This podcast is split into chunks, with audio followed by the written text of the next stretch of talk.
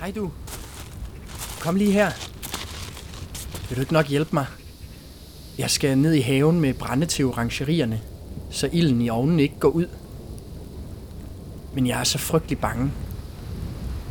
Lov mig, at du ikke siger det til nogen. Det er ikke min skyld. Men portneren fortalte nogle frygteligt uhyggelige fortællinger i folkestuen i går aftes. Så nu tør jeg altså ikke selv gå igennem haven. Man kan jo møde både levende og døde og alt derimellem i dette forfærdelige mørke. Hvis ikke det er trolde, hvide damer og ellefolk, der lusker rundt mellem træerne, så er det rakkerne, og jeg ved knap, hvad jeg er mest bange for. Hvad en rakker er? Altså min far siger, at rakkerne det er nogle fordrukne og tyvagtige folk, der holder til uden for byerne. De har deres eget sted op i Herregårdsskoven, langt væk fra os andre. De arbejder nemlig med beskidte ting, som ærlige folk ikke beskæftiger sig med. For eksempel renser de herregårdenes skorstene, tømmer møgspandene i vandhuset, laver spot om tyverier og magi, og fjerner de selvdøde dyr, som de flår skinnet af. Jeg har endda hørt, at de spiser det fordærvede kød. Føj! Dog frygter jeg allermest overgardnerens stok, hvis citrustræerne i orangeriet går ud af frost. Så ned i haven må jeg. Vil du ikke nok følges? Jeg giver dig en cigar for besværet. Tak. Så lad os gå. Mit første problem er broen, der leder ned i haven. Den går over vandet, og, og her kan nykken eller åmanden gemme sig. Portneren siger, at hvis man går for tæt på vandkanten, eller læner sig over gelænderet for at kigge ned, så bliver man hivet i det iskolde mørke vand, og Gud ved, hvad der overgår en dernede. Så vi må hellere gå i midten af broen. Kom.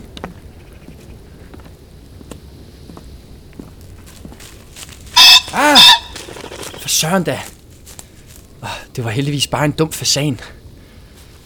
Godt, vi kom sikkert over. Lad os holde os til havens midtersti og gå forbi springvandet, så vi ikke går ind på græsset.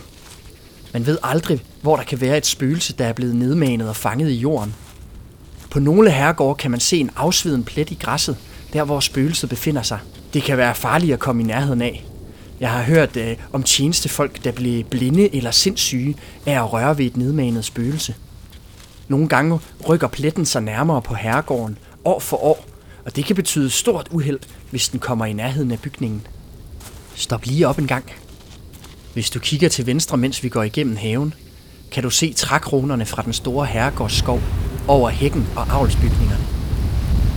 Det er noget af et blæsevejr i aften. Det er som om, at træerne bliver levende i vinden. Det suser i dem, næsten som musik. Eller måske er det ellepigerne, der synger. Dem talte portneren godt om. Vi må passe på, for de holder til i skoven. Uha, jeg gyser ved tanken, selvom de skulle være så forfærdeligt smukke. De lokker en med sang og dans, ind i skove og gravhøje. Portneren sagde, at han næsten blev fortryllet en gang, og at det var endt ham meget ille, hvis ikke der var udbrudt slåskamp mellem to nisser ude på marken bag herregården. Det giver nemlig et ordentligt spektakel, og derfor er marken så hullet og knoldet. Det går nemlig vildt for sig, når nisserne slås, hvis de for eksempel opdager hinanden i at stjæle. Dem vil man ikke komme imellem, så får man altså et uheld. De er nemlig bumstærke, hissige og kaster om sig med både plov og vognhjul. Jeg hørte engang om en tjenestedreng, der havde drillet en nisse, så en nat slæbte nissen ham så let som ingenting ud, da han sov og lagde ham på en bjælke over herregårdens brønd. Nå, men øh, lad os nu gå videre. Vi skal jo ned til de orangerier.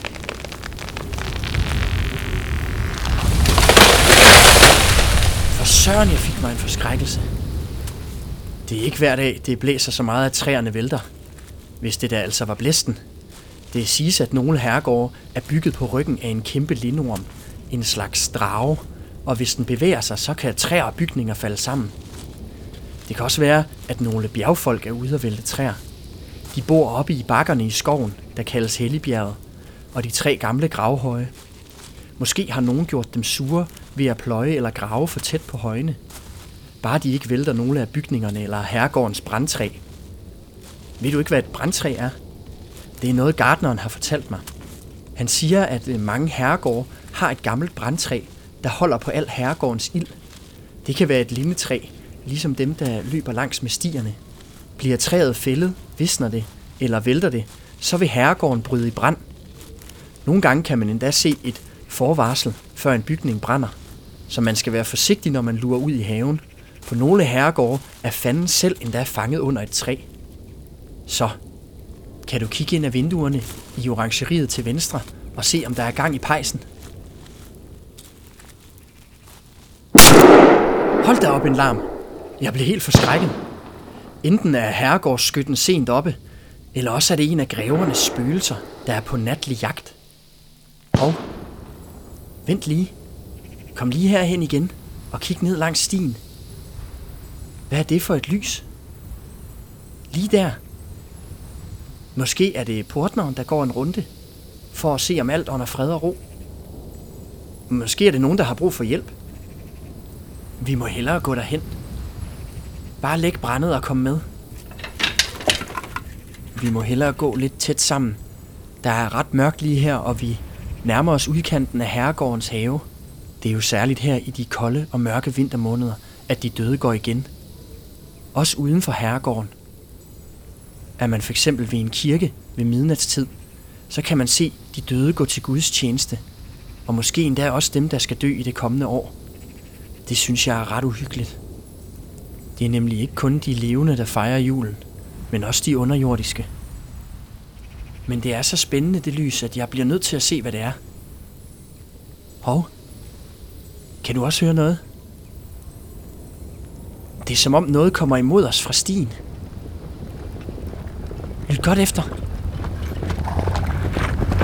Hold dig fast.